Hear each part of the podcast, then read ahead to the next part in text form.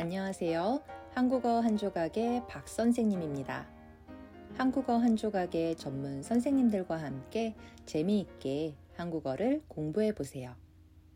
한국어 한 조각 팟캐스트에서는 다양한 이야기를 자연스러운 한국어로 들을 수 있습니다. 그럼 바로 시작해 볼까요? 이천이십이 년 새해가 밝았습니다. 오늘은 한국어 한 조각과 함께 해주시는 여러분들께 새해 인사를 드리려고 합니다. 그리고 한국의 새해 문화에 대해서도 이야기를 좀 해보려고 해요. 먼저 여러분, 새해 복 많이 받으세요.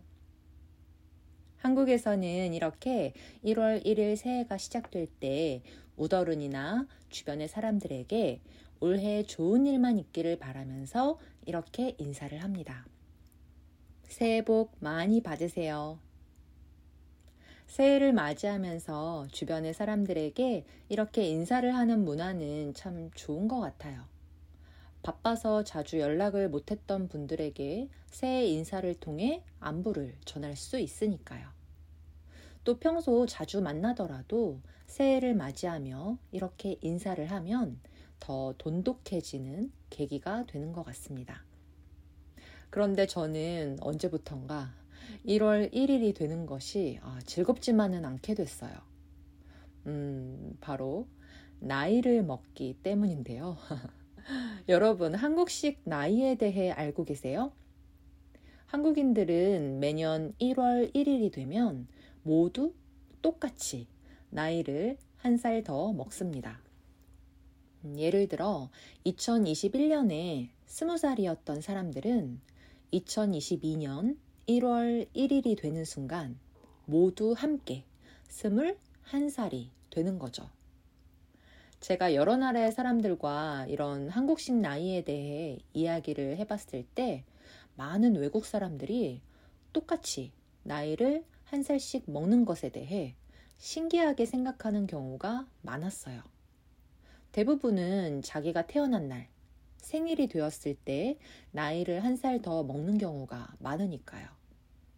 저는 한국에서 자랐으니까, 한국 사람이니까 어렸을 때는 세계 모든 사람들이 일월 일일이 되면 똑같이 나이를 한 살 더 먹는다고 생각했어요. 그런데 자라면서 다른 문화에 대해서 배우고 모든 나라가 그렇지 않다는 걸 처음 깨달았을 때 어린 나이에도 약간 충격 받았던 기억이 있어요. 그때부터 다른 나라의 문화를 알아보고 서로의 언어나 문화를 교류하고 그런 것에 관심이 많이 생겼던 것 같아요. 다른 문화권의 사람들과 이야기하다 보면 다양한 문화를 알게 되고 다른 점에 대해 배울 수 있어서 좋다고 생각합니다. 또 다른 문화 속에서도 서로 공통점을 찾기도 하면서 문화를 공유하는 과정이 정말 즐거운 것 같아요. 그래서 항상 한국어 한 조각은 여러분들과 한국어뿐만 아니라 문화에 대한 이야기도 많이 나누려고 노력하고 있습니다. 음, 그럼 이번에는 한국인들이 일월 일일에 먹는 음식에 대해 이야기해 보겠습니다. 한국인들은 일월 일일에 이것을 먹는데요. 여러분, 혹시 이 음식이 뭔지 알고 계세요? 어, 작년에 한국어 한 조각 유튜브에 선생님들이 올린 한국인의 설날에 대한 영상을 보신 분은 기억하실 수도 있을 것 같은데요. 네, 바로 떡국입니다. 한국 사람들은 매년 일월 일일에 떡국을 먹는데요. 이 떡국을 먹으면 한 살을 먹는다고 생각을 합니다. 제가 어렸을 때 빨리 어른이 되고 싶어서 떡국을 두 그릇 먹었던 기억이 나네요. 아, 그런데 요즘은 떡국을 먹기가 싫더라고요. 나이 먹기 싫어서 떡국 안 먹을 거라고 장난처럼 이야기를 하기도 합니다. 그리고 만약 여러분께서 한국 방송이나 여러 한국 매체를 보신다면 요즘 이런 말을 많이 들을 수 있으실 거예요. 이천이십이 년은 이민년, 검은 호랑이의 해이다. 이게 무슨 말일까요? 한국에는 육십 갑자라는 것이 있어요. 간단하게 말하면 해를 세는 방법이 육십 개가 있는 거예요. 해를 세는 방법 육십 개 중에서 올해는 삼십구 번째에 해당하는 이민년이고요. 이렇게 해를 세는 방법 육십 개가 끝나면 다시 처음으로 돌아가서 셉니다. 이걸 환갑이라고 해요. 그래서 한국 나이로 육십일 세, 만으로는 육십 세를 환갑이라고 하죠. 육십 갑자는 육십 년 주기로 해를 세는 방법이라고 생각하시면 돼요. 이렇게 해를 세는 방법은 띠와 관련이 있어요. 올해 이천이십이 년은 호랑이의 해니까 올해 태어나는 아기는 호랑이띠가 됩니다. 한국 사람들이 나이를 말할 때 몇 살인지 숫자로 말하지 않고 자신이 무슨 띠인지 말하는 경우가 있어요.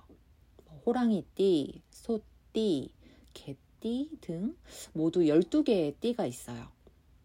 여러분은 무슨 띠인지 알고 계세요? 한번 찾아보는 것도 재미있을 것 같아요. 또 한국 사람들은 새해가 시작되면 올해 나의 운이 어떤지 내 미래에 대해 알아보기도 하는데요. 여러분 나라에도 아마 미래를 알아보는 여러 방법이 있을 거예요. 타로 카드나 하늘의 별자리를 보면서 운명을 알아보기도 하죠. 한국은 태어난 해, 날짜, 시간을 통해서 운명을 알아보기도 해요. 그래서 자신이 무슨 띠인지에 따라 한 해의 운명이 달라진다고 믿기도 합니다. 물론 과학적인 것들은 아니라서 믿지 않는 경우도 있지만 제 개인적인 의견으로는 많은 한국 사람들이 믿는 경우가 많은 것 같아요.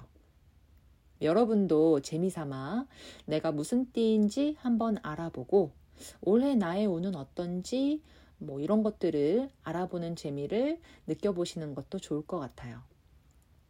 음, 또 많은 한국 사람들이 일월 일일에 일출을 보러 가는 경우가 많습니다. 일출은 아침에 해가 뜨는 것을 말하죠. 한 해에 첫 번째 해가 뜨는 것, 첫 번째 일출을 보면서 한 해의 계획, 소망 같은 것들을 빕니다. 오늘 새해 인사를 드리면서 여러 가지 이야기를 해보았습니다. 그런데 여러분, 한국은 새해를 맞이하는 날이 두 개가 있는 거 알고 계세요? 한국에는 날짜를 세는 방법이 두 가지가 있는데 하나는 태양을 기준으로 하는 양력이고 다른 하나는 달을 기준으로 하는 음력이에요.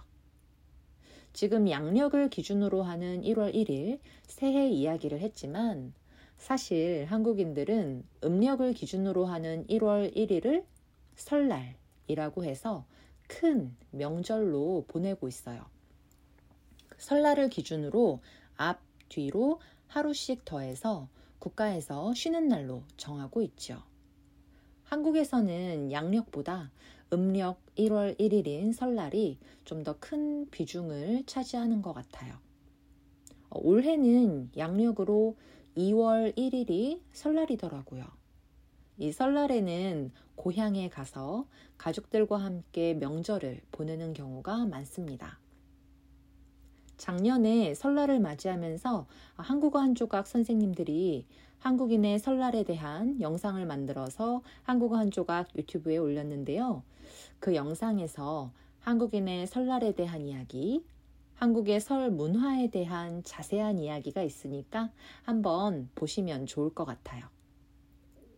그럼 여러분 다시 한번 새해 복 많이 받으시고요.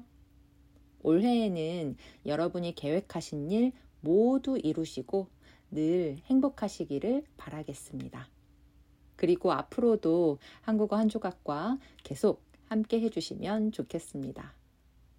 진짜 한국 이야기, 자연스러운 한국어를 들으실 수 있게 계속 인사드리겠습니다.